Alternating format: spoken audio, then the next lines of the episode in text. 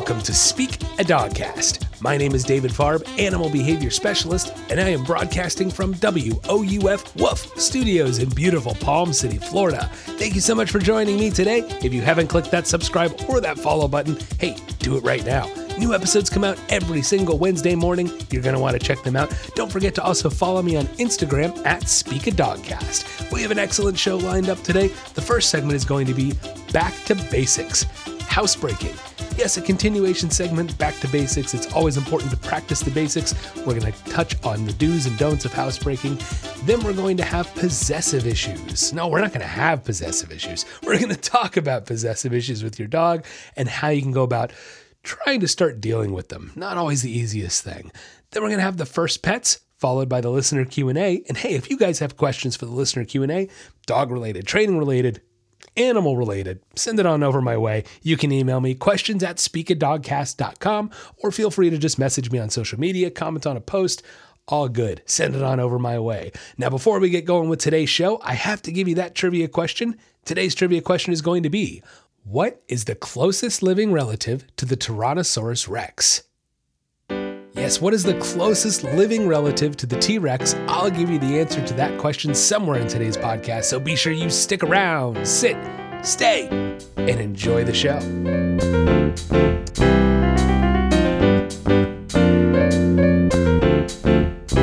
Next on Speak a Dogcast, back to basics housebreaking. Yes, this is a continuation of a series of segments here, back to basics. Look, it's important to practice the basics, the foundational building blocks for training your dog. And what could be more basic, more foundational than housebreaking? Like anybody ever had a puppy, you have dealt with this issue. Anybody that has a puppy, you're dealing with this issue. Or maybe you adopted an you know an older dog or an adult dog that has never been housebroken. So we're going to talk about housebreaking, the do's, the don'ts, uh, maybe some of the tips and secrets to get you on better track uh, for success. Nobody wants a dog peeing in their house. Am I right? Sometimes you get lucky too. I mean, that's just how it is. Some dogs are smarter than others, or just pick up on it faster than others, or or maybe your puppy had a leg up because the rescue is doing a phenomenal job of of getting them on the right track for housebreaking, and so it made your life a little easier, or a lot easier maybe uh, once you brought them home. So you know, there's varying stages of this, and let's just assume your dog stinks at housebreaking. let's start there. Let's say we have a puppy and they're young and they just cannot be housebroken, right? Yes, they can, first of all. Uh, second of all, I, I just want to say every dog's a little different. Okay, there are some generalized rules, you know, uh, rules of rules of thumb, rule of thumbs, rules of sure. some generalized rules. How about that? We'll go with that one. Some generalized rules about housebreaking that we can sort of spread across the board, but every dog's a little different. Okay, every dog really is a little bit different. Some dogs just are going to take a little more time to housebreak. Some dogs have smaller bladders and therefore can't hold it as long. And it takes uh, being, you know, it takes the dog aging and getting older and getting bigger to be able to even physically hold it, right? So every dog's going to be a little different, but there are those generalized consistencies. So we have a small dog, right? Let's say we have a small dog. They don't know how to be housebroken. There's a couple things we want to note. Okay, the first thing is pee pads. Pee pads. Let's get rid of them, guys. It's not that there aren't uh, certain circumstances where a pee pad can be warranted, but I'm here to tell you that vast majority of you out there, you don't need the pee pads. Look, I, I don't know about you guys, but I, I spend a ton of money on my dogs. You know, like I spend a ton of money on my dogs. And ideally, I'd like to keep the same amount of happiness, same amount of training, and spend less. I mean, wouldn't you? So pee pads are one of those things when you've got a puppy. I mean, expenses out the wazoo. Am I right? You've got you've got crates, treats, toys, bedding, leash, collar. You got to get the fancy ones that look cool. And you know, how about the vet veterinary care, uh, food, all these things that are just ridiculous upfront costs with a puppy. Puppies are not cheap, right? So if there's one thing you can take away right there, cost wise, get rid of the pee pads, guys. I mean, I'll be honest, I've never used them, so I can't even speak to experience about how often you're going to be going through them because literally I, I don't use them. That's I, I won't, not going to, no need. Um, okay, so I can't even imagine what someone must spend on pee pads in a week. I mean, just great. Look, again, I'm just gonna say there are certain circumstances where a pee pad can be warranted. We're not gonna really get into depth on that. Uh, there's just no reason to go there today. Suffice to say, just don't use the pee pads. Look, guys, you're making it confusing for your dog. That's you know, it's you're, you're making it really confusing.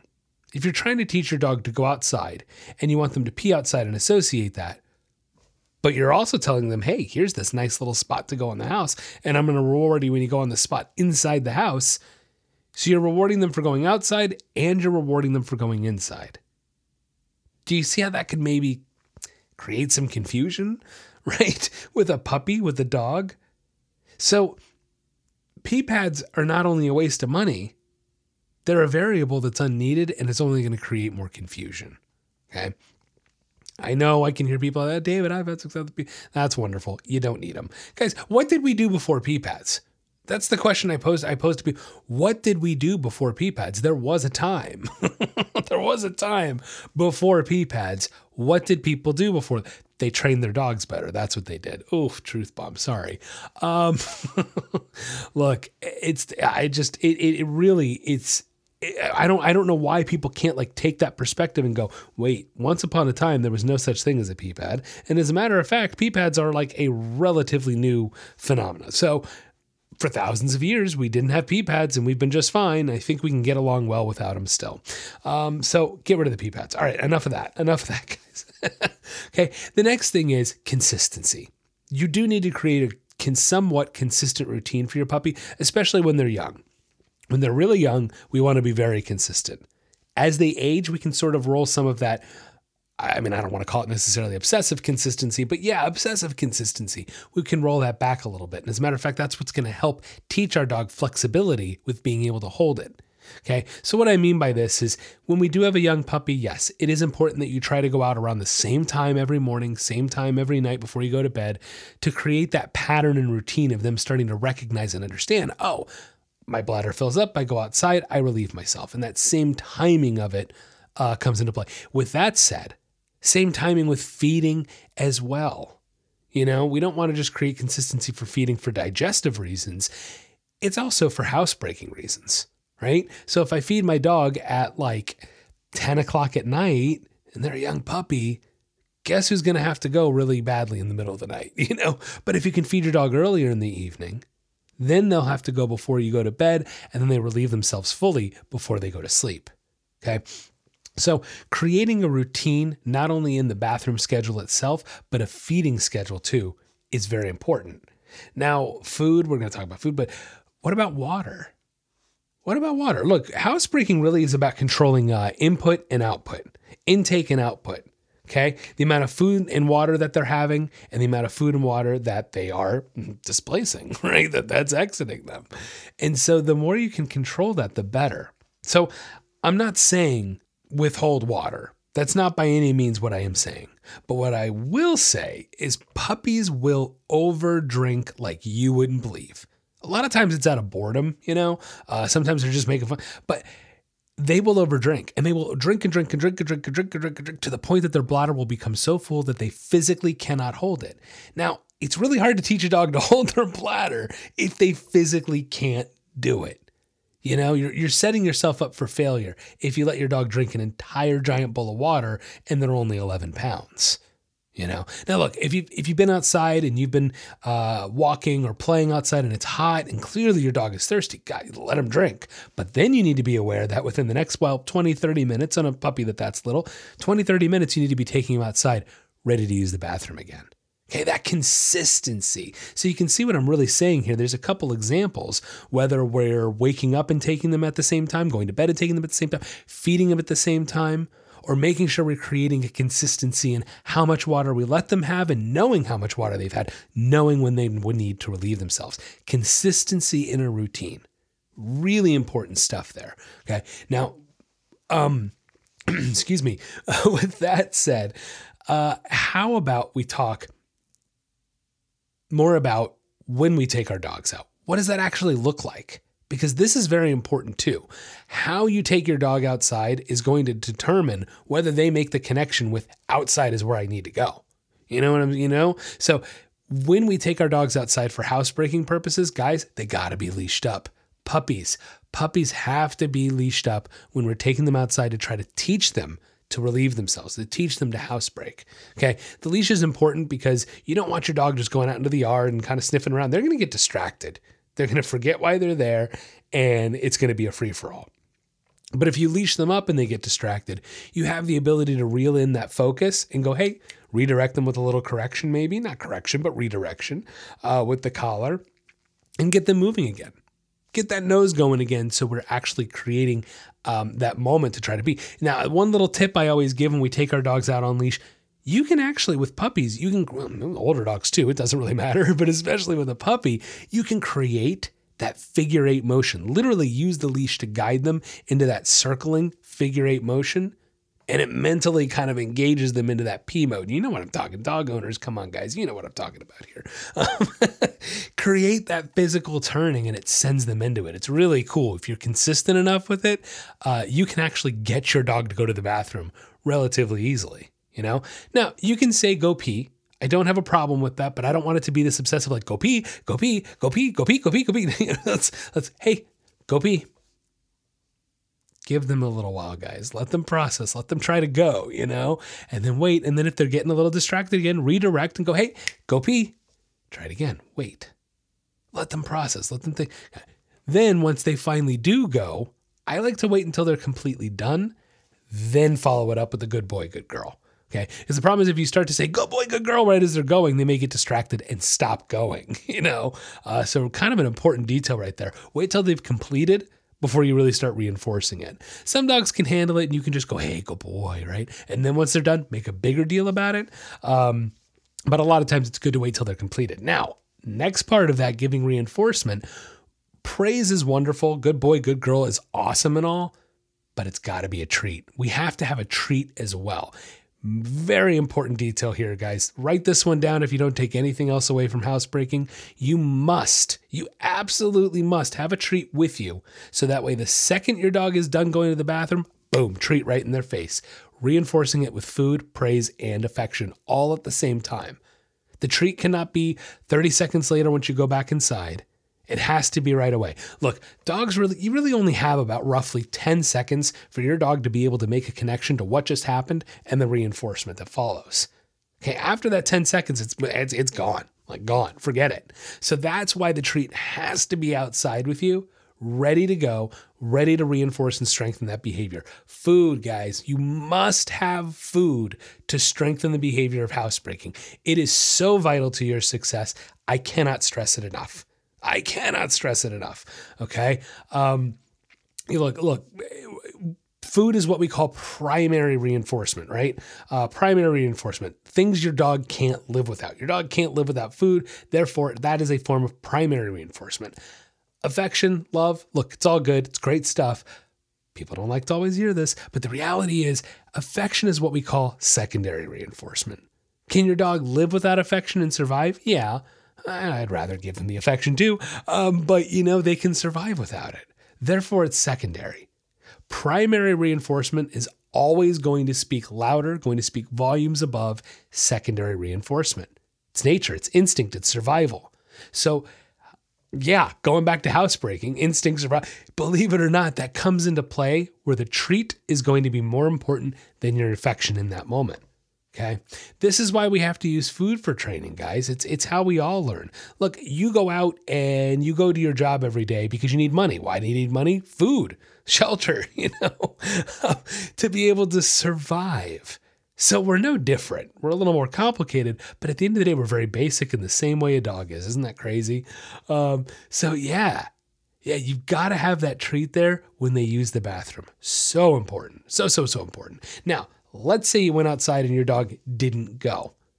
Ugh, frustrating, isn't it? Um, but here's the tough part when you bring them back inside, you really only have a handful of options at this point, guys. You really do. Your option is to put your puppy back in the crate if you can't keep an eye on them. Second option, you better keep a close eye on them.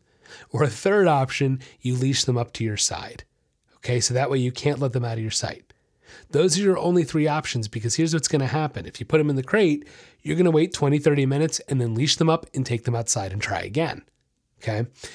if they're if you're watching them or they're leashed up to you, you're going to watch for the signals that your dog needs to go again. Whether that be starting to sniff a little obsessively on the ground, maybe start to circle a little bit and sniff inside, a little bit of antsiness, maybe they start whining a little bit.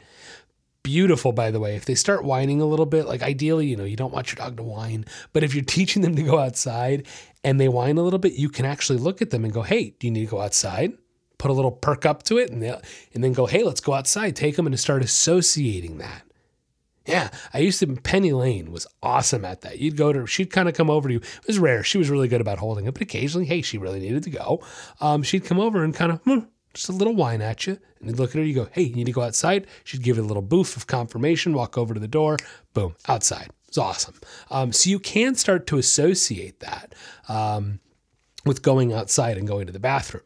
Okay, so again, you have to control these things. If your dog doesn't go and you take them out, when you bring them back inside, you either have to control them and watch them or put them in a crate if you can't keep an eye on them and try again in 20 or 30 minutes. Okay. This is how we housebreak boundary and reward, you know? Now let's talk about what happens when your dog has the horrible accident inside. It's inevitable. It's going to happen if you have a puppy. Hell, if you have an any on any dog that is not housebroken, guys, I'm telling you right now, at some point you're going to have an accident in your home. I, I know. I, I don't want to have. I don't want dogs to have accidents in my home either, but it's going to happen. First thing we need to talk about is cleanup. Make sure you're using a proper cleaner to clean up the mess. Okay, there is there are eh, Windex is not going to do the trick. I'll be honest. Yes, it cleans it up. It does, and it can do even disinfecting Windex, and that's wonderful. But we need something that's actually going to break down the chemical composition of the smell the scent of it, because as we all know, dogs' noses are incredibly strong. And if we don't use the right cleaner, they can still smell it. If they can still smell it, they're more likely to want to go and use that spot again. Okay, so really important. The cleanup is a big part of housebreaking. It's very important to get it. My favorite product, Nature's Miracle. Everybody knows it. It's good stuff. Uh, I really like Nature's Miracle because, quite frankly, it works. It's that simple. Um, so feel free to use any great cleaner, but that's that's my go-to. Um, so yeah, cleanup is number one. Number two, I want to dispel this this this. I guess it's a little more old school of a, of a theory that people like to do. Do not take your dog's nose and shove it in the pee and tell them no. It's not going to work. It's not going to work. Um, as a matter of fact, you don't want to get upset at your dog. Let's just let's just clump this in together. Uh, you don't want to get upset at your dog when they go to the bathroom. Kind of hard, especially if you catch them in the act. You're like, oh my god, no, no, no, no. I get it, but try not to get upset. Try not to get angry because what ends up happening is your dog is going to pick up on that and go, eh, boy, they get really upset and yell at me. I'm just going to work to avoid them, and I'm going to go try to hide it and pee in a corner. It's not going to stop the peeing. It's just going to get them to try to hide it from you. And quite frankly, I, it's kind of the opposite of what we want. We want our dogs to tell us they need to go to the bathroom. So it's very important, guys. Try not to freak out. If you do catch your puppy in the act, let's talk about that. If you do catch your puppy in the act, obviously we talked about what not to do. What do you do? You want to pick up your puppy as fast as you can, get them outside as fast as you can, and set them down in the grass and try to get them to go again. That's really about all you can do if you catch them in the act. Okay. Again, you don't want to make a big deal. And then if they do go outside, that's when you make a big deal. That's when you say it's awesome and good job. Okay.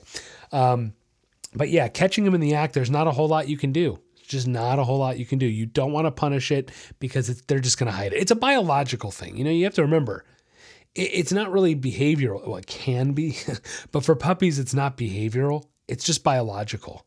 Your dog doesn't understand house, outside the house, uh, pillow, not a pillow, blanket, not a play. Dogs do tend to go to softer things because it absorbs it, right?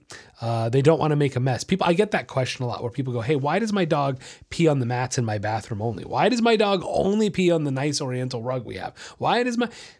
Because they're trying to not make a mess you know uh, and and obviously a soft thing is going to absorb it similar to grass dirt right so they're trying not to make a mess and that's the whole point so again it's biological. You can't fight it. You can only work with it. That's why it's important that you reinforce and, and strengthen when they do go outside and you redirect when they go in the house. That's about all you can do. You can't punish it. Okay. Um, so, all right, we've talked about puppies, right? It's about setting yourself up for success, creating a good routine with your feeding routine and you're taking them out routine. It's all about creating good success with your routine on how much you let them eat and drink, knowing how much they've eaten and drinking, uh, drank, and being able to work your pee and poop schedule around that. Right, knowing it's been up, it's been an hour since my dog ate, they're gonna need to poop. Okay. Knowing those things, get to know your dog, learn their patterns, understand their behaviors. Look, when my client dogs come in, I know I start to learn up oh, this puppy poops twice every morning. Uh, once again, usually sometime after three o'clock. And hey, sometimes you get the four poopers and the once before bed. that was Riker. Riker was like the six pooper. He was crazy pooper. Um, anyway, only had a dog podcast. We're going to talk maybe a baby podcast. You'll talk about poop like this next. That's not the podcast that I want to listen to. Um, all right. So, like I said, creating that good routine, not just with taking them out, but the feeding, the drinking as well. You also want to set them up for success by making sure you leash up your dog every time you take them out until they are fully housebroken. Really important to be able to guide and direct their focus, making sure you're doing that little circle, putting them in a little figure eight, it's a little secret tip, getting them to go into that P mode. And of course, most importantly, guys, reinforcing with a treat outside right after they complete and finish going to the bathroom. Don't wait till you go back inside, right? Okay. Uh, then we talk about what to do if they don't go outside. We're going to bring them back inside if they don't go when we need them to. We bring them back in. We don't let them out of our sight. We keep them tethered. We look for the signs that they need to go and we try again. Rinse and repeat, guys. That's what it's all about creating consistency and rinsing and repeating. There is no magical one secret to housebreaking. There really isn't. Okay. It's all about hitting it from like six different angles, and it's all that time and work added up. That's really truly how you housebreak your dog. Now, for older dogs, you know, really the thing you got to take into consideration most most more than anything is the fact that their bladders are going to be a lot bigger. Their ability to hold it should be longer. But you have to create the same constructs, the same barriers in order to create create the consistency. Look, I adopted a dog who was um he was about what, like nine, nine and a half when I adopted him. He had never been housebroken in his life. Did not know to hold it necessarily. I mean, he would, but he wouldn't. You know, and, and it wasn't. It wasn't that he was older. Uh, had nothing to do with his age that he physically couldn't do it. It was that behaviorally he'd never been taught to. Now, it took me three months. It took me three months to housebreak him, but we did it. And after three months, that dog would he'd hold it 12 hours in the house if he if he you know, wanted him to. Uh, he was awesome. He was awesome, all because I went back to basics. I went back to rewarding him outside. He went in a crate when I wasn't home. Speaking of, we didn't talk about that, um, which, you know, I mean, we, we briefly did, but that's important, guys, even for our older dogs. Okay, puppies have talked about it enough that you guys know I believe in crate training puppies, but you also should be crate training adult rescue dogs as well. When Captain Nemo came into our home, he went right into a crate. He was an adult dog, but he started in a crate. That's where it has to begin. Okay. And for housebreaking, the crate is such an important tool. All right. So knowing just how to adapt uh, some of these things to some of these techniques to an adult dog is really how we get this done. But at the end of the day, it's the same stuff. We're going to do it the same way. You can have a little higher expectations for the amount of time your dog can hold it uh, when they're older, but it's all the same stuff. Now, one more little note I want to make here Guys, stop taking your dogs out every hour on the hour and go, my dog can't hold it. No, you've actually physically taught your dog to not hold it. okay? This is all just conditioning.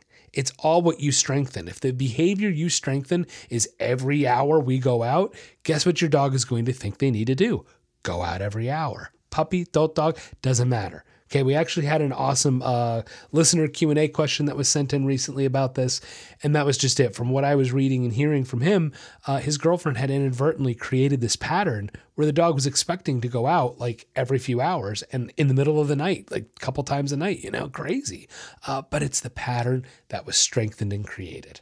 Right, so it's all what you create. Don't take your dog out every hour on the hour. It's not what you want to do. If you want to teach him to hold it, you got to teach him to hold it. It's that simple. All right. Housebreaking isn't um, it's something we have to hit from a couple angles, but it's not this rocket science thing. Keep it simple, go back to basics, and you'll have plenty of success with housebreaking your dog.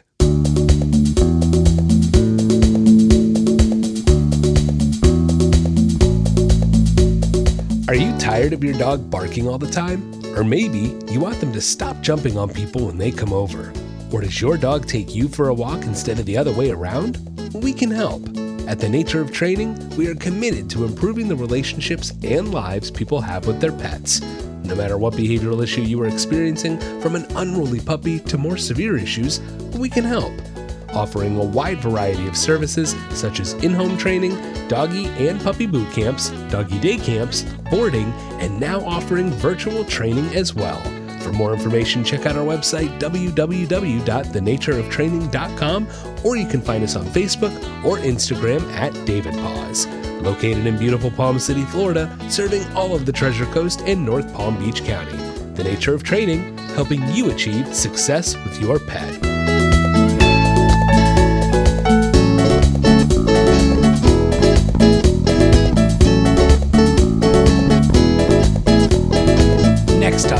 Dogcast, possessive issues.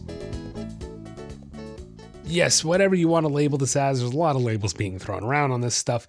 Uh, but look, dogs can be possessive over a lot of things, whether it's toys or food, a person, maybe a piece of furniture, maybe a certain room in the house, maybe a car. I mean, I, I've seen dogs get possessive over a lot of crazy things. And you know, it, it stems this these possessive tendencies stem from a couple things. A lot of times, not always. Um, you know, sometimes I do feel I, have seen dogs that potentially were the runt of their of the litter, and in doing so, a, a run has to usually fight more for the food and to be you know, get get things, and so that can create possessive tendencies even in the first few weeks of the pup's life. You know, crazy, but yeah. Um, but majority of possessive issues majority I mean look, majority of behavioral issues with dogs stem from the human.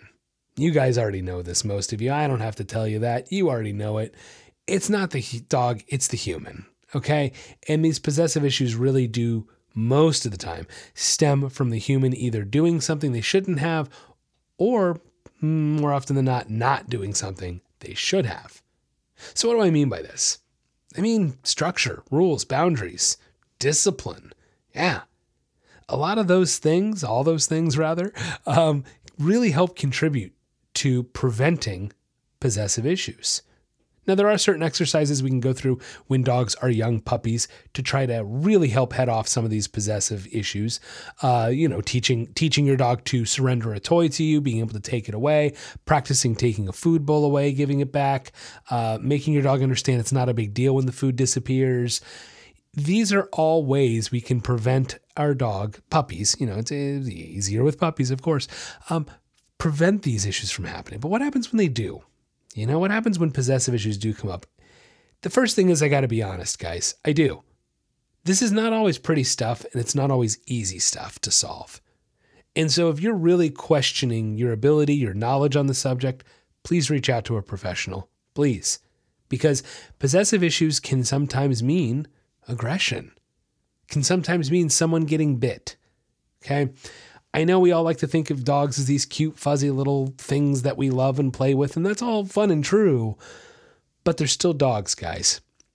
They have the potential to harm somebody, even little dogs. Okay. So, again, if you're really questioning if you just don't know what to do, and maybe this segment just isn't enough information uh, to get you where you need to be because maybe your case is more severe, please, please, guys, reach out to a professional. It's very important. All right. Um, so, possessive issues are not easy to solve necessarily. They, they really are not necessarily the most easy thing to solve. Now, I, I had a dog who they were they were they became possessive over their grooming tools, or should I say the person's grooming tools that they used to use because they didn't want to be groomed. They were a controlling dog in general and they had possessive tendencies left and right. And one of them even happened to be getting possessive over the hairbrushes. So I'll give you an example of how we solved this. The dog didn't even like to be brushed and then would get possessive over the brush uh, once the brush was surrendered. I leashed up the dog, okay, and safely. And luckily, it was a mm, medium, small, medium dog. I mean, it could have caused some damage. I mean, honestly, you know, it could hurt somebody. It could have hurt me, It could have hurt my hand. And so, what we do is we leash up the dog. Okay, using a martingale collar, uh, we leash up the dog, and I put just enough tension on the leash, pulling forward that if the dog decides to turn around and try to bite me as I'm brushing, she couldn't get to me. Okay. And so that's what I do. I pull the leash and collar just tight enough, just tight enough that it's not going to, you know, it's not not joking, not I'm pulling it, but it's just tight enough that if she decides to turn around and try to nip me, which she inevitably did multiple times, she can't get to me. Okay? And I start to brush. And then once she finally realizes after enough tries, this isn't working for me, she started to give up. Once she started to give up and let me brush her, well, then I gave her a treat. Okay? So for a moment, let's go back to our basics in psychology. Okay? In order to get the behavior of her nipping me and biting me, in order to get that behavior to decrease by the rules of psychology, I have to apply some form of punishment or consequence. What's the definition of punishment, guys? Anything an animal works to avoid sometimes just not letting the animal, the dog, uh, sometimes just not letting them accomplish what they're looking, seeking out to accomplish, just not letting them succeed can be a form of punishment. In this scenario, it was. In this scenario, just not letting her succeed in biting me, she learned, well, this isn't working. Okay, in the past, this dog had bit people and then they stopped brushing her. What she learned is, I try to bite this guy and the brushing doesn't stop. This isn't working for me and she stopped trying to bite me. Providing a punishment, right? That's a punishment by definition. Providing a punishment got that behavior to decrease. Notice I'm not bribing her to try to stop biting me. I'm not putting food in her mouth and brushing her. I'm not doing that because I got news for you. You're going to lose your hand if you do that. Okay. you can't reward when the dog is anxious and upset. You can't reward when the dog is clearly trying to turn and bite me. That's not the time to bring in treats. Instead, I wait until the dog is calm and relaxed, and then I bring the food in. So we can sort of take this example and start applying it to any other possessive issues we have. If a dog gets possessive over a certain toy, okay, very carefully, you're going to take the toy, you're going to leash up your dog first, of course, and then you're going to take the toy and bring it in. Now, this is this is a generalized example, guys. Every dog's a little different, and again, this is why I'm going to give that disclaimer of please reach out to a professional if you really are unsure. Because there are ways to do this safely. There's ways to do this that are not safe, and I don't want you to do it the latter. I would like you to be safe, please. Okay. Um, but basically, you have to leash up the dog and take the toy and try to get them to relinquish the toy. Okay that's that's the reality. Like I don't even you know, and to be honest, I don't want to go too in depth on this because this isn't like a black and white thing that it's just hey, do A, B, and C, and oh, boom, deal happen. You know, it's just not going to work that easily. And the more I'm thinking about this, the more I'm going, eh, you know, easier said than done. Let's not do this over audio. what I will say though is at the end of the day, you have to run your dog through this. You have to get them to relinquish the toy, and once they do, you then you reward it that passive behavior of giving up on the thing they're possessive on is what needs to be rewarded. Now, when it gets to be the possessiveness of a person, it gets trickier too. I mean, this is why we can't just, you notice I can't just hand you a handbook right now. This is more what I really wanted to get to today in this segment is that possessive issues are not necessarily black and white. They're not necessarily solvable overnight. I rhymed. Mm, Dr. Seuss here. Uh, Okay, but seriously, I know I joke a little bit, but this is this is a serious topic. I don't want you all to mess around with this possessive stuff and let these behaviors keep happening. I want you to solve them. Not to mention, your dog is anxious. That's what your dog is telling you. They have anxiety over this thing. I don't want your dog to feel anxious. I hope you don't want your dog to feel anxious too. So, the thing is with dog training, you have to find these moments where the bad behaviors happen. You have to set them up and recreate them, believe it or not. Then you have to teach your dog to not do that behavior, right? To show them it doesn't work for them to be possessive, and then reward once they give up on it. Not always the easiest thing, not always black and white. Okay? I know this is sort of a tough topic because it's something we can solve, but it's not necessarily the easiest thing to solve over the podcast. I'm just being honest with you guys. Okay? But again, you know, there are safe ways to do this. Look, it, I mean, I know you can use a bite glove, you can use even using like a tennis racket. Uh, any of you guys have ever watched TV, you've probably seen some dog trainers out there who bring in a tennis racket. Okay, so at least they are not getting bit. The tennis racket is, or maybe a fake arm, um, as I've seen one of the dog trainers do on TV before, uh, to try to teach the animal to leave it alone. Okay, but leashing up is going to be your best friend when it comes to possessive issues because at least you're going to manage some level of control. Okay, it's all about leashing up the dog and being able to guide and direct. Okay, um, and and timing, timing, knowing when to give a treat, knowing when not to give a treat, knowing when to redirect, when not to redirect. Okay. It's very important details that go into uh, solving possessive issues. But again, call a professional, guys. Just being honest. Get out there and work with a professional on this one because possessive issues are not necessarily easy to solve. So be careful out there, be smart, and always hire a professional when in doubt.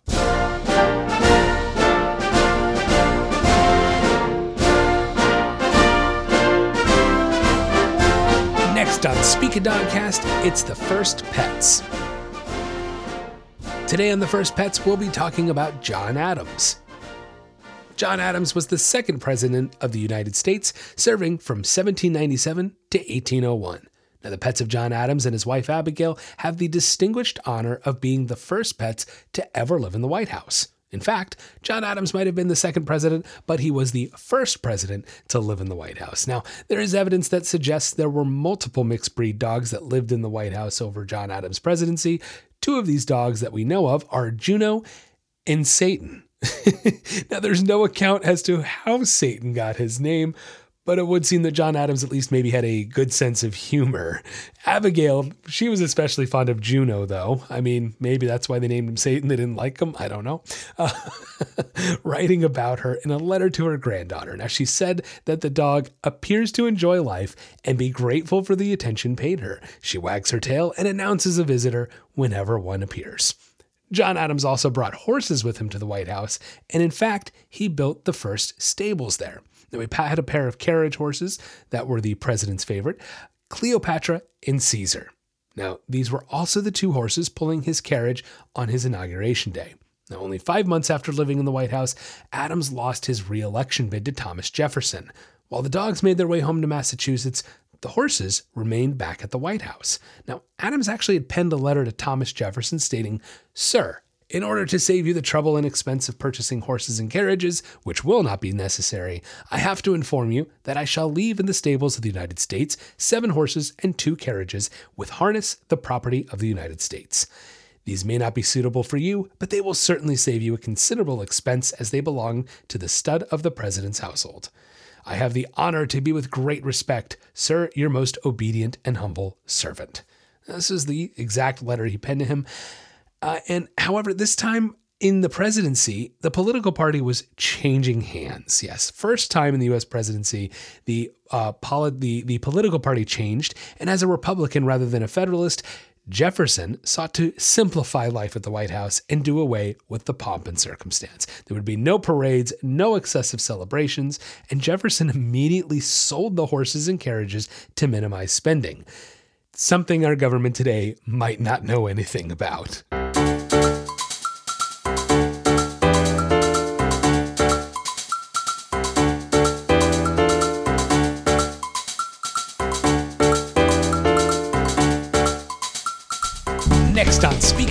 Dogcast, it's our listener Q&A. The first question today comes from Jen from Conshohocken, Pennsylvania. Jen says, I have a chocolate lab, Nellie, who I am still crating because she has some anxiety when I leave. However, she tears up beds that I put in the crate, but not every time. And if I don't put the bed in there, then she's getting even more antsy. What can I do to get her over this? All right, well, Jen, I can tell you right now, you're probably not exercising your dog enough. Now, if I'm hearing that sometimes the bed gets torn up, sometimes the bed doesn't, see if there's a correlation. You know, see if there's a correlation to when you're exercising uh, your dog and when you're not exercising Nellie. You know, because if it's when you're not exercising her that that's when she's destroying the bed, then that's telling you right there she's not getting enough exercise and she's becoming frustrated. Now, the second part of it is the separation anxiety. Um, you know, eh, look, separation anxiety can take time, but a couple little notes you can do is don't make a big deal when you're leaving. You know, when you're going to leave the house, don't make a big deal. If you have a routine that you do, try to break up the monotony of your routine. Uh, another thing you can do is also grab your keys a lot when you're not leaving. Desensitize your dog, desensitize Nellie to the whole almost excitement of you leaving because that can actually create the anxiety. So just pick up your keys and jingle them and set them back in the key basket by the door, maybe. You know, it's like that's what we have. Um, and then walk away. Then you may work your dog up a little bit, but then she'll learn to relax. Okay. Same thing with the leash and collar. Maybe grab the leash and collar, hang them back up, walk away. Desensitize your dog to these noises, to uh, create less excitement in that you're leaving or that you're going for a walk and taking her, okay? Uh, because that really can help alleviate a lot of that separation anxiety. But look, I'll be honest, when it comes down to it with separation anxiety, you need to have a tired dog. Okay. A tired dog is a happy dog. Number one, a happy owner, too. Uh, but no, a tired dog has less energy to be anxious. You know, if they don't have the energy to be anxious, they're kind of like, ah, you're leaving. Yeah, I don't really care. I'm just going to stay passed out over here in my crate. You know, so a tired dog is going to be a lot less of an anxious dog. So I can't stress it enough. You have to walk. You know, you, look, you have a chocolate lab. You know, you, you got to know the dog that you have. You've got a retriever, you've got a chocolate lab, and your dog is almost telling you, hey, I need to be exercised more. You know, that's, I mean, obviously she's not telling you that, right? Uh, but yeah, she, she's kind of screaming at you that she needs some more stimulation, some more exercise, exercise. Maybe your dog isn't getting enough socialization. I mean, I don't know, but that could be a part of it. Uh, if we're not getting a well rounded mental and physical kind of regimen going, that's going to contribute to your problem. So I think I'm kind of, I'm just dissecting from this. I'm going to guess that there's probably a correlation to that exercise and tearing up the bed.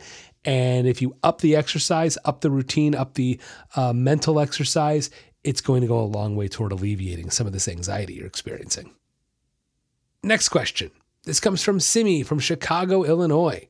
Simi says, My dog is bad when people come over. She barks and growls and will not stop. I have to put her in another room when I have friends over, but most of the time, she'll still bark from the bedroom. She's min pin and about a year old. She's never tried to bite anybody, preferring to keep her distance and just bark and growl. Any suggestions? Good questions, uh, Simi. Yeah, you know, look, this kind of pertains to our segment today about possessiveness because your dog's probably a little bit possessive over your home. That's where this is coming into play. So we have to get rid of that possessiveness. So if we don't leash up our dog, there's the first thing. It kind of sounds to me like you're probably not leashing your dog up when people come over, and you have to be able to try to control that focus. Okay. Um, so that's the first thing. When people come up, before you even open the door, before you even let them in, you need to leash your dog up. Okay. Second thing is you need to, eh, your friends are coming over, so they're your friends. Hopefully they'll listen to you. Um, but you got to ask your friends to ignore your dog. I know this is tough because people want to try to reason, people want to try to make the dog feel better, and it's only going to make it worse. Okay. You can't reason with a dog. So you got to tell your friends to ignore your pup and just pretend like she's not even there. Just pretend like your dog doesn't exist, is what you need to tell your friends.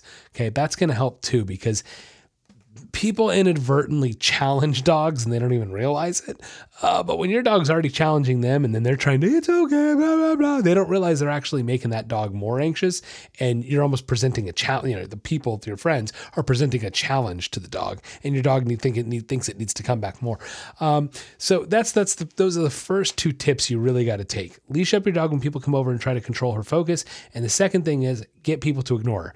Now, if your dog is food motivated, Ideally, what you want to try to do is leash her up and try to go get her attention, call her name, ask her for a sit. If you can get a sit even for a split second, reward it. If she goes right back to barking and growling, that's fine. We'll deal with it.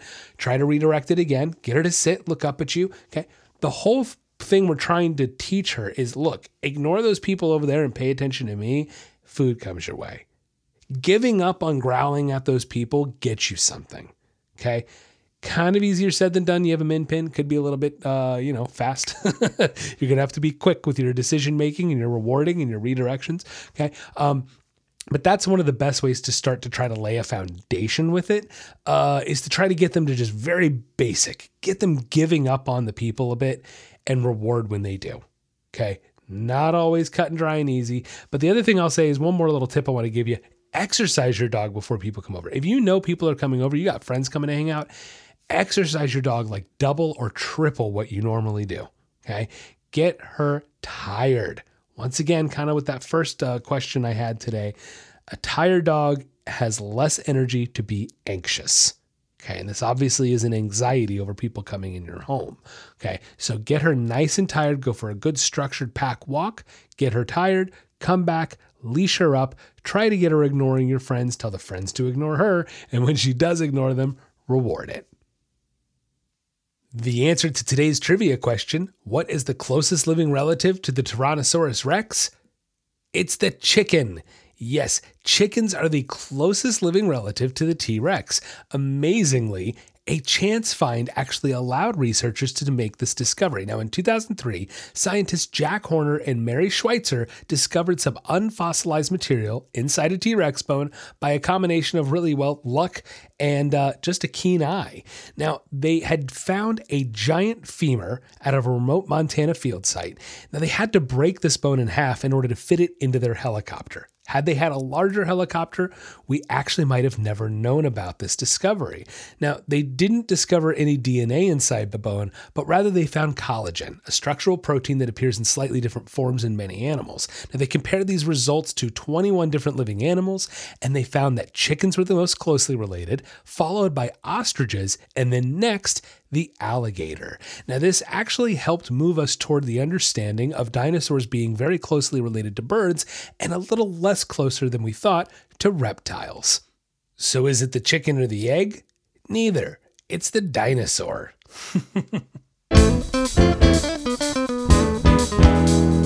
That's going to wrap up the podcast today. Thank you so much for listening in. Be sure you click that subscribe or that follow button. And hey, if you love what you're hearing, click that five star rating. Find me on Instagram at Speak Dogcast. Have a wonderful week. And don't forget, get out there and walk your dog.